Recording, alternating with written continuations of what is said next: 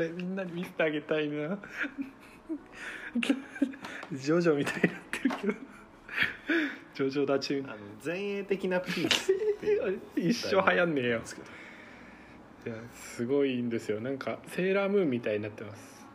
今の富さんまあまあまあまあまあまあまあまあまあまあまあまあまあはいまあまあまあまあ20回おお20回か。来たよ。来たねと。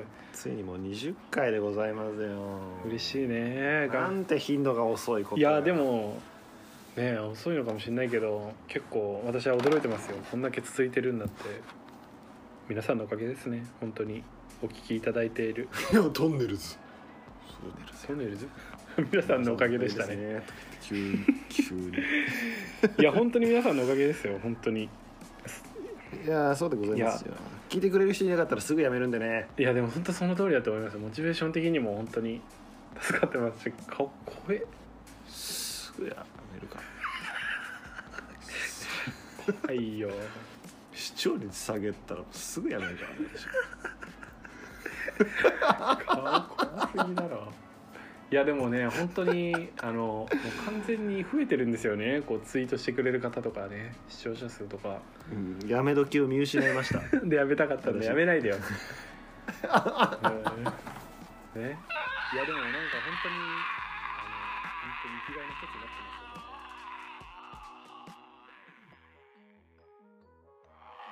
病院連れて行かないといけないここにいるんだよな。大丈夫？怖い怖い叫ぶと伸びるって聞いたんで。誰誰誰だっけな？なんかあ枕地のね森口さんか叫ぶと伸びるってなんかがおっしゃってたな。叫ぶと伸びるらしいんで。ちょこちょこ入れていかないとなと思うとります。いやでも諸刃の剣かもしれない。思うとります。もしかしたら。いなくなっていく方もいるかもしれない。いやでもトミさんちょっと言いたいことあるんですよ。その視聴者数の件でね。大樹さんがすごいおもいいこと言いますよ いや別にねそんないいことでもなんでもないんだけどさ。いや猫ねトミさん。何ですか？また猫？猫の話しかないのよこのラジオは。猫ラジですか？猫ラジ？猫ラジ。猫ラジなのよ。猫ラジ。いや猫ってワードを出すからいけないのかな。っていうのもね視聴あのさヒカキンヒカキンさんいるじゃないですか、丸尾とモフコっていう猫がいるんですけど、マジで可愛いんで皆さん見てください。そうなんだ。いやー本当にね猫まあ好きなんでいいんですけど私たちの第1回猫会ねちょっとうん。あの 視聴数がちょっと伸びすぎじゃないですかトミさん。全然聞かなくていいって皆さんにおっしゃねお伝えしてるんですけどね 逆にフリーになってしまったのかな。そういう戦何なんだろうね。いやそうなんだよくない傾向ですわ、いやなんかそのためにゼロ回を作ったみたいなところもあるんですけどね。でも勢いは止まらぬまま、はい。どんどんなんか 猫回だけ人ね。気まずいわ。猫回だけ2倍ぐらい聞かれてるもんね。なんかね不思議なもんで、気まずいっすね、はい。そうなんですよ。でもねなんかあるあのツイッターでなんか佐野場びっこさんっていらっしゃるんですよね。私のメディア好きな方なんですけど、はい。でその方のツイートでなんか猫回もう一回聞こうみたいな感じでおっしゃってるのがあってで多分ねなんか猫脱落じゃなくて、意外と猫をもう一回聞いてる人がいるんじゃないかなとか思ったりして。猫リピ？猫リピがいるんじゃないもしかして猫リピしてるんですか、佐野場びっこさん猫リだっていうおっしゃってましたけど。猫脱落のはい。そんな感じですね。なるほどね。最新最新話が聞かれるように。嬉しいですけどね、最新話聞かれるように頑張っていきましょうね鳥さん。そうですね。はい。よいしょ。はい。ということでじゃあ本編いきましょうか鳥さん。お願いします。本編いきます。はーい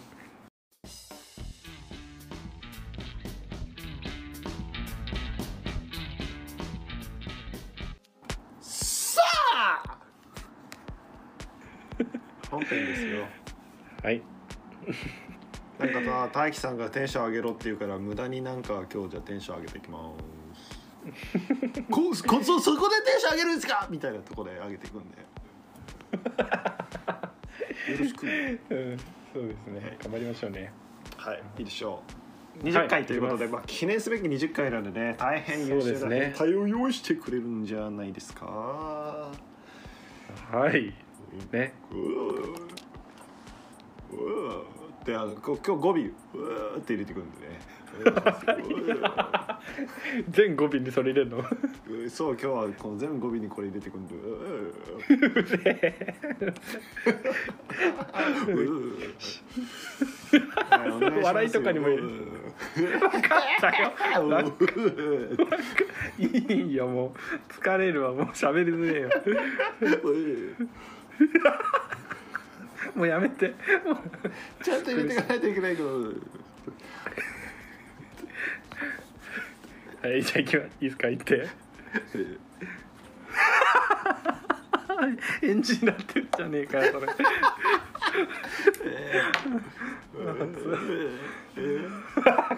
だよもういいからもういいよもう特殊な語尾ってさあるじゃないですかザマスとかさ、ゴアスとかさ、当にうんペニスとかあるじゃないですか。言わねえから。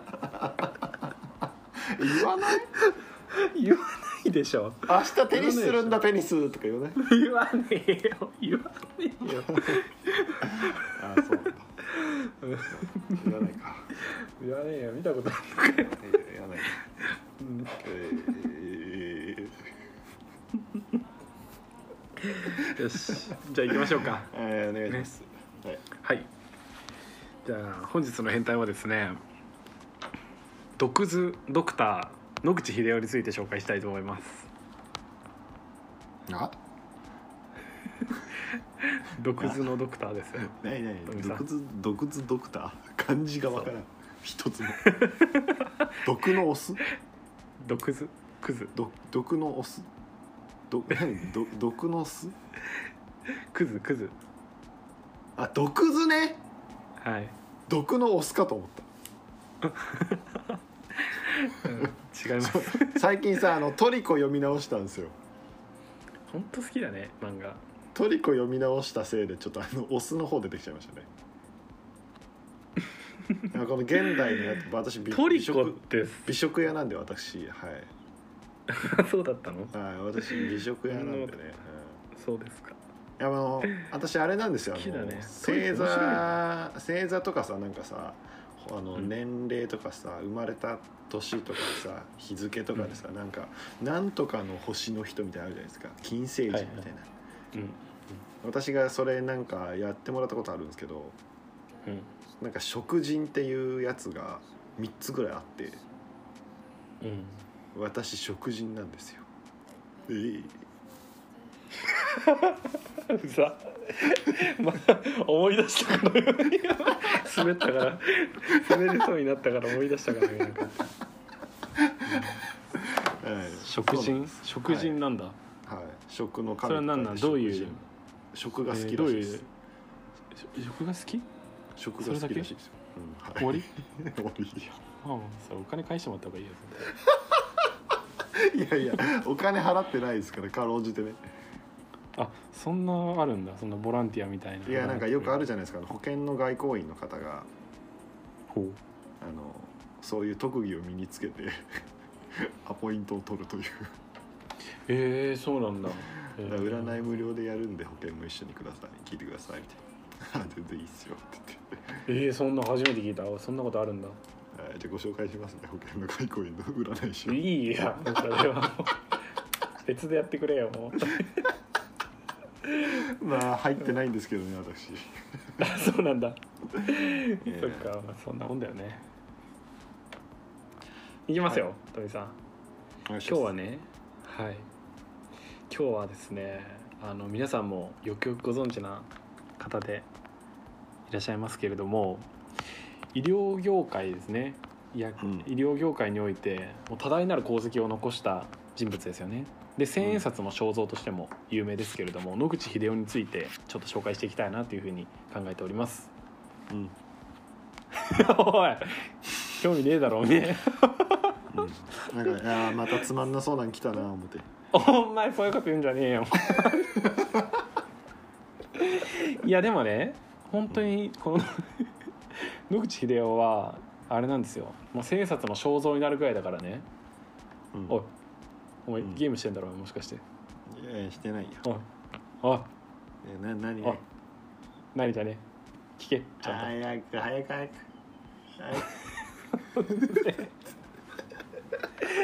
いやでもこれがあれかもしれないですね。これがあの皆さんの今の意見同じか同じ感じかもしれないですね。そうだよ。いやなんか来たよ聞いてねえから。なんか言ってるよいやでもこの人もなかなかつまんなそうな変態持ってきやがって！お前言うなよそういうこと。言うな。心折れんだろお前。喋る前に。な？野口英世そうだよ。まあまあ意外にじゃあ行きますよ。詳しく知らねえそうでしょ？そうそうそうそうそう。そうそんな感じでね。うん今僕は山口茜 VS シャハザードの試合見ながら。ふざけんなよお前。こっち聞け。消せそれ。はい何ですか？はいいきますよ。はい。はいじゃねえよ。はいこれ見じゃあた行きます。さっき見た お前お前 YouTube 見んじゃねえよ。マジでどんだけ時間かけたと思ってんだこっち。ふざけんな。はいはいはいすみませんね。どうぞどうぞ、いきますよ。はい。でこの方はねもう皆さんあのもう千円札の肖像なんでねよくよく顔はご存知だと思いますけれどもこの人の職業は知ってます？トミーさん。もうちょっと当てていこうもトミーさんに直接ね。え？集中させるよう学校の先生方式先生だよ。おい学校の先生の血引いてるよ。言いてねえよ早く言えよ、怖いよ、うん。野口英世ですか？うん、秀世はですね医者じゃないんですか、おさすがじゃないですか。まあそれさえドクターって言ってるからな。そうなんですよ。何を、うなんだっけ？あのなんか病気だよね。病気見つけなんか治すやつ見つけたよね、うんうん。おなんなんだっけ？そうですよ、うん、黄熱病とか。黄熱病でしょ？うん。そうそうそう。そうそうそう。梅毒とかね。梅毒梅毒とか。だよね、全く同じこと言ってんじゃねえかよ。そうなんですよ。それでねすごく有名になっておりますけれども、この人やっぱりそういう功績だけを見るとめちゃめちゃ素晴らしい人っていうような印象があるかと思いますがうん。この人のねもう人生結構クズなエピソードがたくさんあったんでちょっと今日はそこら辺をはい。それは知らなかったわ。おめえ YouTube 見てんだろまた。おめでねて普通にテレビ 目線。テレビ朝日テレビ朝日。えやめろよ消せそれ。ベネズエラ対日本のね。いいよそれ。分かったから。はい。でこの子生い立ちから少しちょっと紹介していきたいと思いますねはい、兄さん。うん。はい。でこの子はあの福島県の生まれなんですよ。この子。この子。はいちっちゃい時だからね。はいはいそうそうそうそう。福島県の田舎のうめちゃめちゃ貧乏な農家で生まれてるんですよね。ん。うん。で1876年明治9年なんですけれどもめちゃめちゃ貧乏な家庭に育ってるわけなんですよ。うん。で1歳の時にハイハイがようやくできるようになったぐらいの時にある事故があったんですよね。野口英世さんいろりに落とされてるんですよね。あら。そう。で左手に大やけどを負ってしまってグーの状態から開けなくなってしまったんですよこんな感じでね。あーじゃんけんめっちゃ弱いねそれはね。いやまさに小学校ではちょっといじめにあってしまって「おいじゃんけんするぞ」とか言って言われてグーしか出せないから負けるっていや右使えや。いやでも左しか使えな使わなかったらしいその時は。なんでやそれまあ、まあ、そこはいじられてどういう経緯か分かんないけどなんでだよ。なんかまあグーしか出せないっていうことをいじらなんかいじめられたらしいですよ。おもんねいじめ。はい。まあ小学生ってそういうもんなんですよ。きっとねはい。だけど、はい。まあでもねまず小学生小学校に通えなかったらしいんですよね。このぐらいの時代の時って。めちゃめちゃおちゃんとお金がある家庭じゃないと。うん。まあだけどね、まあ、お母さんもそのやけどに負わせたっていう負い目があったと思うんだけど、まあ、一生懸命働いて農家だけどねもう一日中働いて朝から晩まで身を粉にしてね一生懸命働いて野口を学校に通わせたみたいです。野口を？そうなんですよ。野口だろ全員その家。その家全員野口だろ。うん、野口英世君をね通わしたわけなんですよ。はい。よく分かってないらしいんで。いいですけど。うん分かってる分かってる。でねまあ学校に行っで、まあ、一生懸命勉強頑張るわけなんですけどやっぱりこの子ねめちゃめちゃ天才なもんだからすごいねその頭の良さをねもう他の先生方とか周りのね学校の生徒とかに認められるわけなんですよね。うん。はい。でまあなんか自分のこう怪我とかをね少しずつ治してくれたドクターとかもいたっていうのもあってまあ医学を志そうっていうふうにするわけなんですよ野口くんね。はいはいはいそうそうそう。まあでもお金もないんだけどまあこのすごく頭も良くて頑張ってる野口くんをみんなで支えようっていうようなところもあって、まあ、上京資金東京に上京するにあたって担任の先生とか知り合いとかで援助を集めてね80万ぐらいのお金が集まったんだって。はいはいはい、素晴らしいよねその田舎の福島のところで。で吉田哲ってからみんな、ふあのから集まったお金を元に、まあ、東京に上京するわけなんですよ。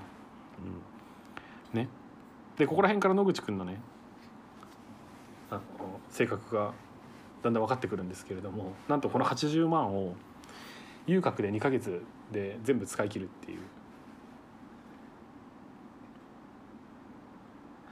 うん。聞いてます？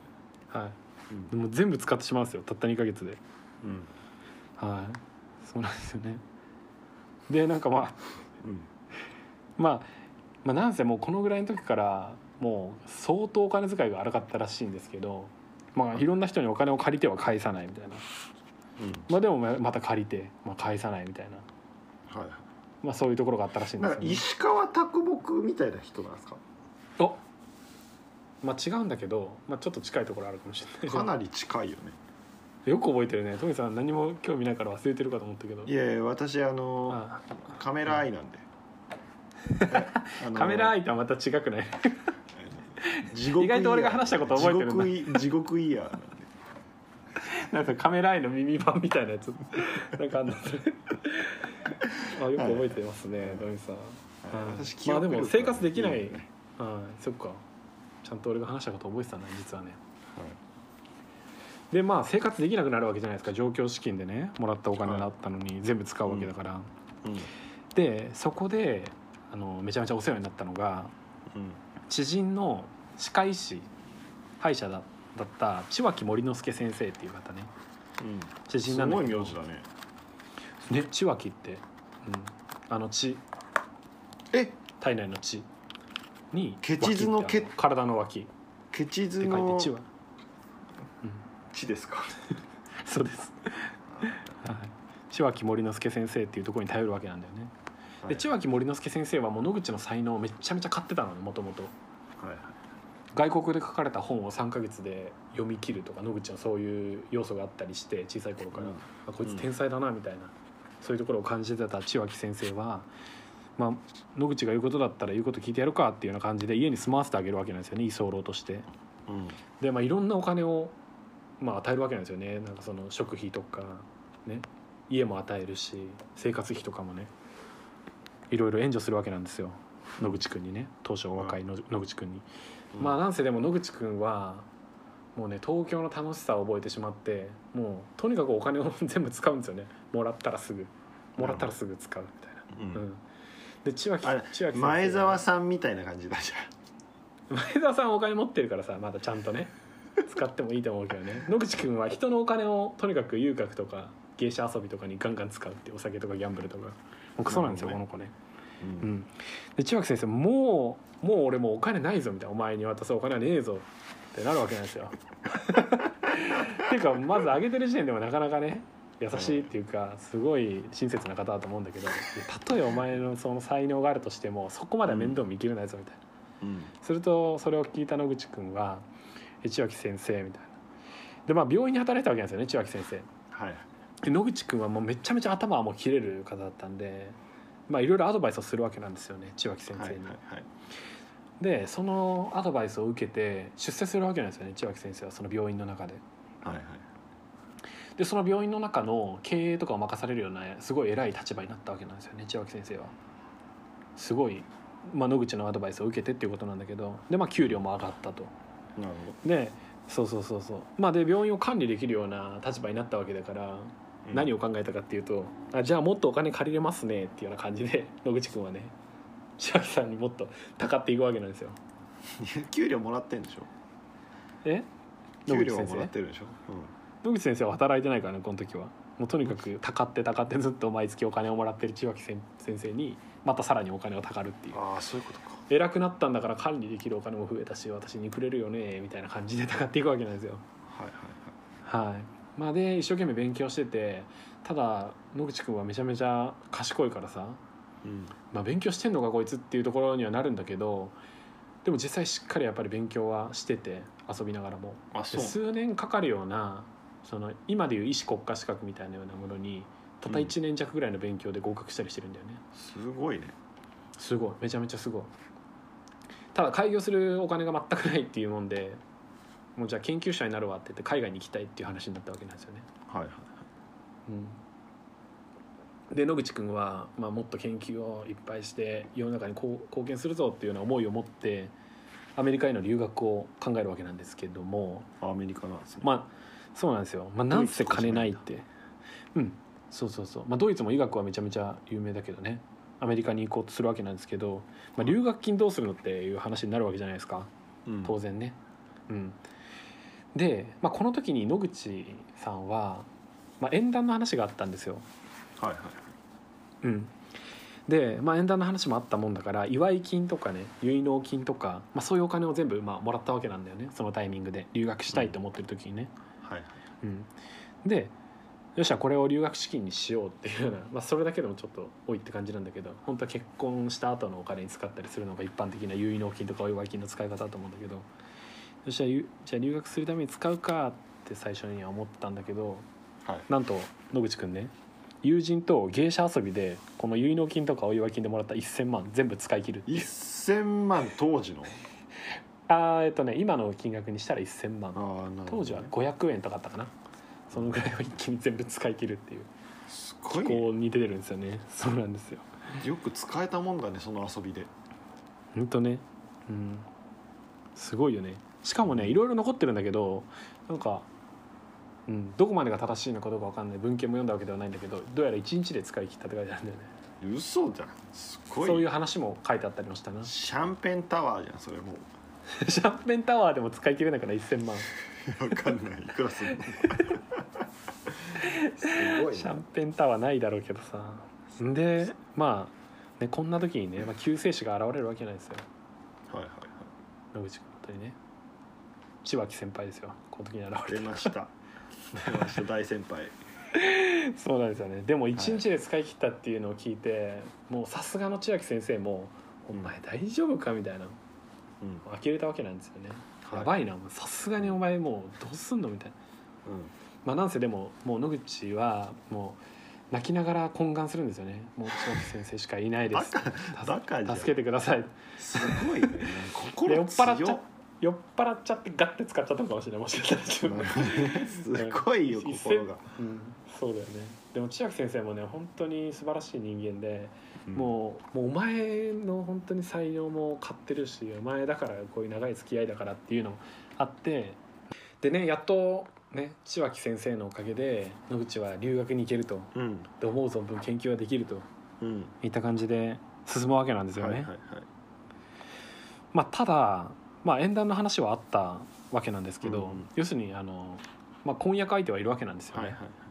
まあ、途中のまま、まあ、出発してしまったと、うんうんうん、なんですよね。でちゃんと結婚もせずに、まあ、留学してしまったもんだから手紙とかで催促の連絡が来るわけですよね。いつになったら結婚できるんですか？みたいな、まあ、その人も年齢があるもんだからさ女性も早く結婚したいっていう思いがあってそういった懇願するような手紙が届いたんですけどだからそれを聞いていた野口ね野口先生は「面倒くせえな面倒くせえ」みたいな感じで多分思ったの。はいでじゃあこのぐらいの金額を用意できるんでしたら、まあ、留学からも帰っていけると、まあ、こっちでもいろいろなね仕事を今してるしと、うん。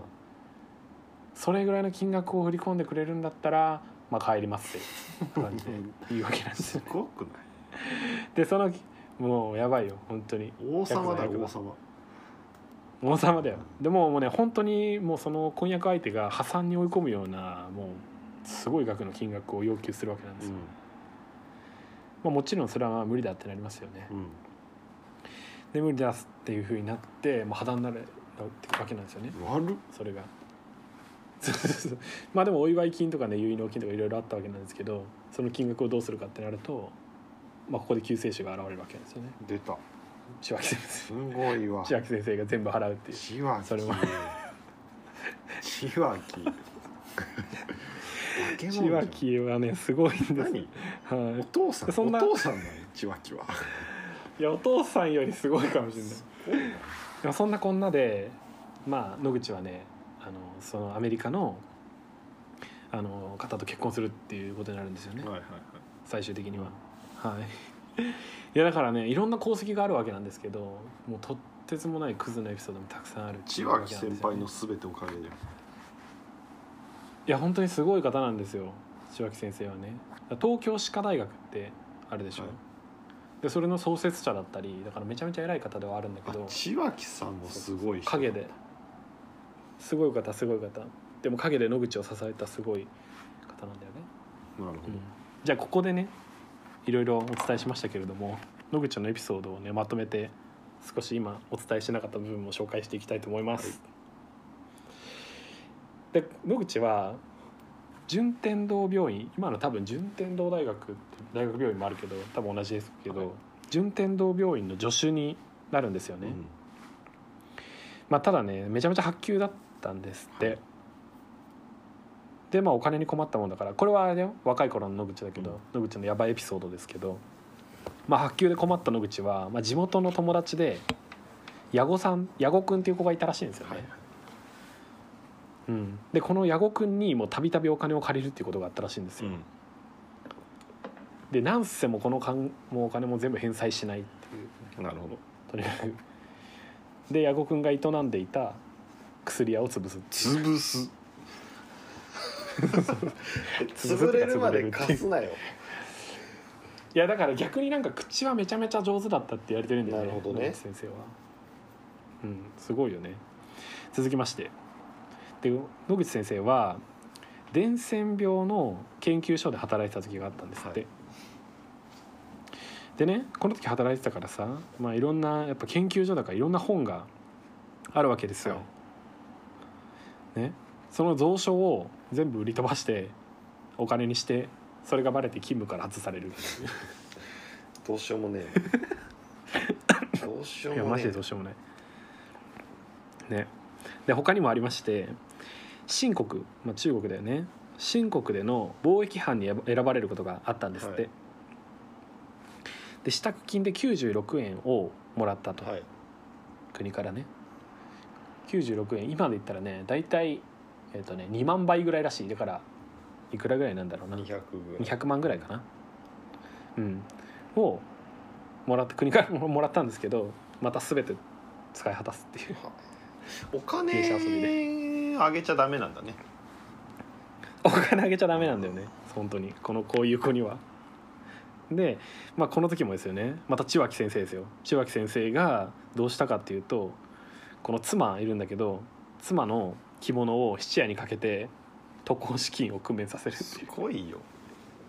千すごいん秋ですよさんがなんかもうおかしい。ね。千秋さんちょっとおかしくなっちゃってるよね。今回あの千秋さんの話なんじゃない？秀夫じゃなくて。うん。ねすごいです千よね。秋さんの変態エピソーいやーお金配りおじさんじゃん本当です千よね。秋さんが。うん。お金配り変態じゃないですか。うん。もうなんか変な風になっちゃってるよねもうなんか行くとこまで行ったら止まんなくなっちゃったのかな。それ最終的に千秋さんお金返ってくるんですか？帰ってこないですよ。ただあげただけ。帰ってこないです。もうね貸すという名のあげるみたいな援助っていうような形でされてたらしいですよ本当に。えじゃあそのていうのは偉くな書いてましたね。ってきたさ秀夫がさお金も入るわけじゃないですか、千秋さんに返さないんだ、ねだからそこら辺はちょっとまあ恩返しみたいな形でしてる場面もあるんですけどそれは後ほど最後にちょっと紹介したいと思います。でね まあ挙句の果てにはねすごいんですよ。これあの婚約者が斎藤益子さんという方なんですけど、はい。まあ、斎藤益子さんのことをね、まあ、コメント残ってまして「顔も見にくく額がない」ってすごい酷評してる。ひどいこと言うじゃん。ひどい。めちゃめちゃひどい。最低のやつだよ。最低だよね。すごいこと言うじゃんそうなんですよ。めちゃめちゃひどいですよね。悪っ。いやだからもう本当に一番不幸なのはこの斎藤敦子さんかもしれないね。悪いやつだわ。婚約してしまって。悪いやつ まあこうやってね私たちの目にも入ってるぐらいだからこのコメント自体は多分当時の人たちみんなにも知れ渡ったんだと思うんですですね。そういうこと言うんだよな。悪いよ本当に。人の敵だね。ねそうなんですよ、ね、遊郭の味方。いやでもね最後にちょっとじゃあはい。いやなかなか面白いエピソードたくさんあるなっていうふうに思いましたけれども。全部同じいやなかな話だけどかこれだけ金遣い。全部同じ話だけど。大体千秋先生のお金を貸したって話に千秋なるんだけど。先生がお金話した話だけなのよただねこれだけお金遣い荒い人が果たして千円札の肖像になっていいのかどうかっていう。こいつだけはなっちゃいけないような気がするけどね。まあでも、うん、今は千円札のね肖像として皆さんも有名な野口先生になってるわけなんですよね、はいはい。で最後にちょっと野口先生のエピソードをちょっと紹介したいと思います、はい。でもなんかちょっとねこれ聞いてなんかまあ可愛いなっていうふうに思ったところもあったんですけどなんかまあ結局ね貧乏育ちだったもんで、まあ、金銭感覚がすごい乏しかったっていうことなんだよね。うん。ね。だからまあ東京に行ったら豪遊もしてしまったし、まあ、喜びとかね東京に行けたっていう自分が勉強頑張ったからまあそういうのもあったのかもしれない。そこら辺から多分金銭感覚がバグっていったのかもしれないですけど、はい。まあ、でも、まあ、千脇先生がアメリカに訪れたことがあったんですって、はい。でも野口先生めちゃめちゃ喜んでもう何日間も朝から晩まで夜朝から晩までつきっきりでアメリカを案内して回ったっていうすごい恩返しをここでしようっていうふうに思ったんだと思うんですけど、はい。で千秋先生が講演する時は通訳を買って出たんですって、で私の大恩人の千秋森之助先生ですっていうふうに紹介してね。で忙しいスケジュールの中でもアメリカの大統領に合わせたりとかね。そういうような形でしっかり恩返しもするっていうような感じでね、うん。うん、とんでもないやつだけど恩知らずではないっていう。うん。だからただちょっと貧しい生活だったもんでそういうふうなねちょっと、ね、豪遊もしてしまうような性格になってしまったのかなっていうふうには思いました。うん 弱いわ。恩返し弱いわ。恩返し。弱いか。観光案内でしょ。そうだね。当然だよなでもな。当たり前やれ。そんぐらいはやれよ。なうん。いやでも心配したよこれだけクズだから。ね、エピソードにすらなっちゃいけない話だった。うん。いやでもアメリカに来てほったらかしにしようもんならもう本当に嫌いになってたけどまあでもちゃんとね人間味があったのかなっていうふうに思いますよでも結局ねその黄熱病の研究とかで人を救いたいっていうような思いがあってで最後は黄熱病にかかって亡くなってしまってるんだよね。だからなんか、うん、貢献したいっていう気持ちはすごくあってそのためにはね命をこう投げ打ってでもしっかり研究して、まあ、功績も実際あるしそういう意味でやっぱりすごい偉人としては素晴らしい方なのかなっていうふうに思いましたけど、まあね。人格破綻者ほどやっぱなんか性格成功するもんなんですかね いやだからやっぱさ世界変態大会20回やってきたけど、やっぱりねなんか突き出る人たちってさおかしいよね。有名になるような人たちって何か欠落してるよねって思わんね。なんか欠落してないとできないんですかね。う。んなんかね。うんだからなんかある程度パラメーターのサイズは決まっててさ、うん。やっぱ一個ガッて突き抜けるためには何かがこまあそうなのかもしれ少ないなんか。う、うん、そうね猫とかが最たる野口の場合は。例だもんねやっぱ猫がね。可愛さに全部。猫聞からね。あそういうことですか。ごめんなさい。猫界のことかと思ったよ、はい可愛さに全部振ってるからちょっとね。そういうこと、うん。やっぱずっと眠っちゃうっていうやっぱ欠落してるよ うんうん、そうだよねね。そうだよね一日のじゃねえんだよ。ほとんど なるほどね。そんな感じです。トミさん。ありがとうございます、はーい。じゃあ身近な変態のコーナーに行きましょう。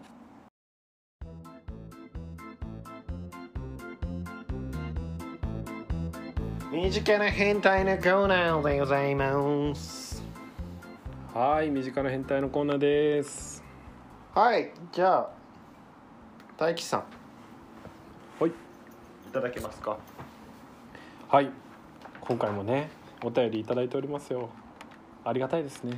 ありがとうございます。ありがとうございます。最初はなかなかお便りもいただけなくてねなかなか変態のお便りできなかったですけどだんだん皆さんがあの送っていただけるようになりまして大変嬉しく存じております。苦しゅうないぞ。ただちょっとちょっと減ってきてるトミさんいやいや文句言うなよ。いやそんなこと言っちゃダメだよ。すいませんすいません。恐ろしいいわ。や恐ろしいね。なんか偉そうになった急になんかあのもらえるようになったらもらえるようになったで。いやちょっと今自分でも上を怖くなっちゃった求め今。こうやって人って見にくくなっていきますよ皆さん。いやなんか調子乗ってるね。本当にもらえることがありがたいことですよ恐ろしい。今片鱗見せたねねいやーちょっと垣間見えたよ。うん大気の嫌なとこ全部出た今。全部出た？今のところに詰まってた？いやでもありがとうございますね。ちょっと時間かかりながらも全部あの読んでいきたいと思いますので、はい。ね、よろしくお願いします。これからも。フレディさんのちょっとあフレディさんから届いております。トミさん。はい。はい、フレディさんねあのツイッターでもあのたくさん絡んでいただいてあのとても嬉しいです。ありがとうございます、ありがとうございます。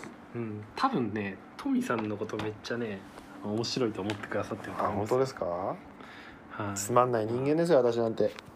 い、いやートミさんあんまりツイッターに 顔を出しませんが。いやー私なんかもうたまにはつたまにはちょっと。まんない人間ですから。私なんか本当にもういやーでも本当にトミさんの意見をする方が結構多いんでね本当にたまにはちょっと返信してあげてくださいよ。たまに出てきますけど。やっぱぼ 僕はあのやっぱそのいつか行われるであろうオフ会の時に貯めてますからね。あオフ会でもちょっとやりたいんですよね。なん日かか最低人数行われるかもしれ3ない。人とかでもやりたくないですか？最低人数3人で。まあ水吉兄さんは絶対に全然参加しますよ。ね。全然参加し参加参加しよう。参加させていただこうと思いますいやいやあなた主催するんですよ一緒に。何言ってるんですか。それはちょっとね。すいません。なんか。ふざけんなよ。なんでだよ。主催はちょっとごめんなさい。苦手なんでダメだよ。ちょっと。誰かあの代わりにやってくれるあの変態選手を ちょっと募って。その方とあの主催をしていただいて。私参加させて。人任せ？はい、参加させていただこうとは思うんで。やばそれ。いや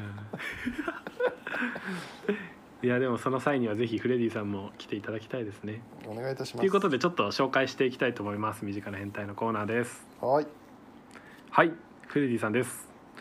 セカ編ナンバー15の感想を DM にて送らせていただきます。ああすいません。いマスラオ。いただきますラオただきますらおいただきますラオね。いただきますらおはい。さすらいのポッドキャストリスナーフレディと申しますフレディさんありがとうございます。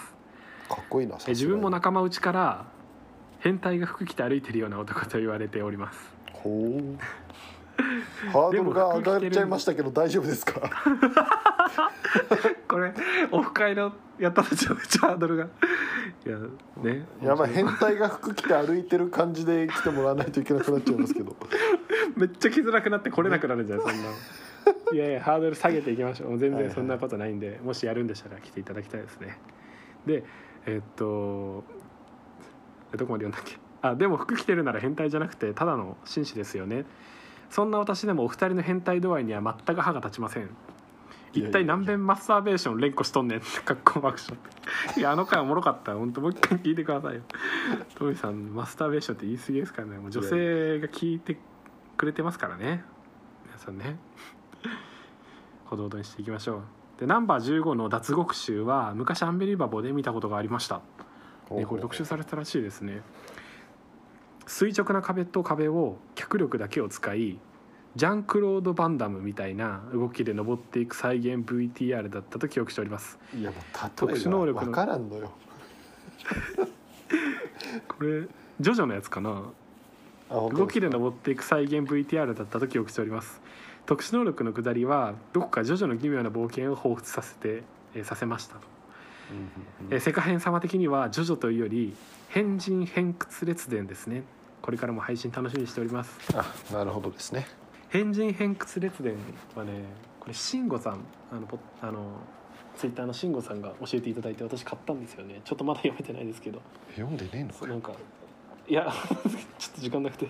恐ろしいねいや読みたいと思います本当に。どこ行ったかな。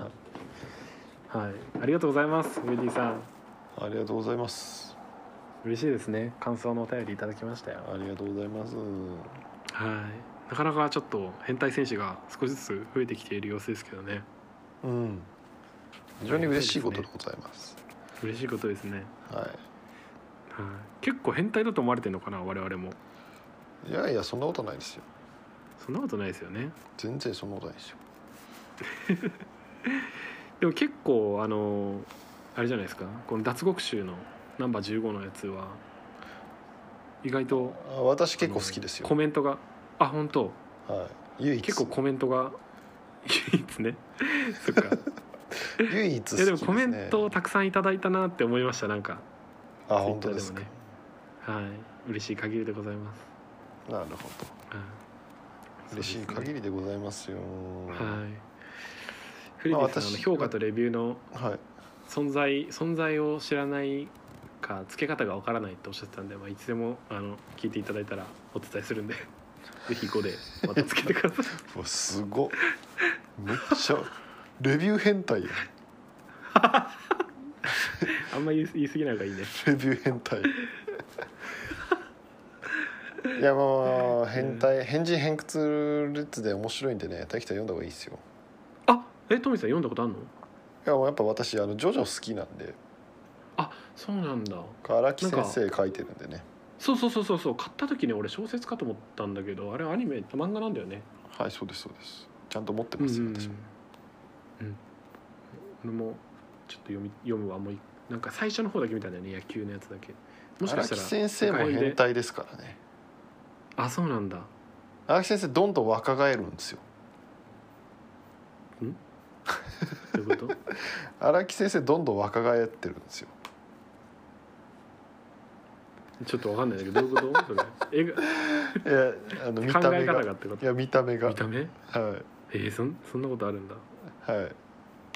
もうへ一番最初はもう北斗の拳ぐらいの時代からジャンプで連載してるんですけどーうんうん。あのどんどん若返ってるんですよ。見た目が。うん同じこと言ってんの。そうなんだ。あの一部ではあの吸血鬼なんじゃないかって呼ばれてるんで。なんか血吸って若返ってるみたいな。ぜひね今度紹介してください荒木先生も。ジョジョってめっちゃ名作って言うけどな。俺ジョジョだけもう本当めジャンプの名作って言われてるのほとんど読んでるような気がするけどジョジョだけ見てないような気がする。まあなん名作。まあそうっすね。うん。なんかねちょっとね絵が苦手なんだけどでも読んでったら相当うまいらしいよね。でもうまいと言われてるらしいよ、うん、うまいそうだね。なんかあでもめちゃめちゃ絵柄が自分の絵柄って感じですよね。オンリーワンっていうか、ああはいはいはい。そうだね。そんな印象はありますね。でも最近の絵柄は読みやすくなってますよ。その一部とかに比べてあそうなんだ。まだ。えでもジョジョの一部がやっぱ一番面白いの？いや全然そんなことないです。あのみんな人によって南部好きっていうのはやっぱあると思いますよ、あジョジョ南部派ですかっていうので大体性格分かりますね。ジョジョ南部性格診断できます私。あマジで？そうなんだ。はい。そんなにじゃあちょっと違うんだね。一つ一つが。うん。なんか今仙台がなんか舞台になってるみたいじゃん仙台はあの4部から仙台が舞台で。あ4部から仙台なんだ。4部そとっかそっか。4部と、えー、9うん。え4部と8部。うん。4部と8部ですかね。うんうんうんうん。がめっちゃ。4部と8部が仙台舞台ですね。あそうですか。へはい。えなるほど。ちなみに私あの7部のジャイロっていうキャラクターが好きなんでね、うん皆さんお見知りおきを。そっか。ジョジョ好きの方は分かってくれるんかな、だから私あのジャイロ・ツェペリっていうあの7部のまあもう一人の主人公みたいなのがいるんですけど、こう歯がうん。全部あの金歯なんですよ。怖っ。で歯に「ゴーゴーツェペリ」って彫ってるんですよ。やばすぎだろ。僕があの50歳になったらそれやるんで 友達やめるわも50歳になったらあのはい「ゴーゴートミー」ってあの歯に入れて金歯にする。覚えててください皆さん。あと2021年後ですね、日本で生きていけなくなはいっちゃった、、ゴーゴートミーで生きていこうと思うんで、ゴーゴートミーなんだ、はい、そんぐらいのジャイロ・ツェペリはかっこいいですね。そうなんですね、はい。まずはまあ一部だな俺は。途中から読んでもちょっと微妙でしょ？いや全部あの独立してるんですよ。あ本当に？まあ世界線はねあの6部までつながってるんですけど。うんうん1から6は同じ世界なんですけど。へー。なのでまあいいんじゃないですか。まあ一部から読んだら面白いと思いますけどね。まあただあの古いんでね絵柄が。そうそうそう古いとねちょっとねあれだけど慣れてきたらいいんだろうけどね。流れてきたらいいんじゃないですか。まあアニメもアニメでもいいと思いますけどね。ほんと。アニメ面白いですよ。アニメ内容見たことないね忠実なんで忠実なんで、あそうか。はい、うん。リメイクしたんでね。なるほどね。あまあでもまあでもまず漫画かな。アニメはあんま見ないから。ぜひ読んでいちょただきたい。っとフレディさんの影響でぜひちょっとね読んでみたいなと思いますはいあもうおすすめは別にされてるわけじゃないですけど勝手に。っていうことですかね、はい。今日は。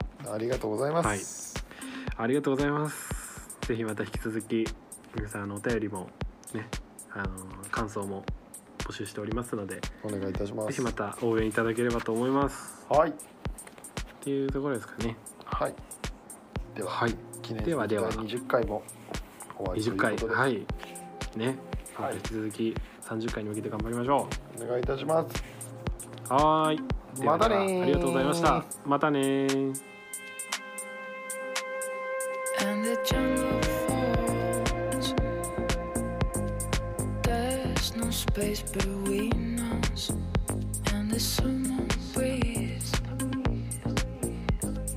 waiting for the hurricanes in the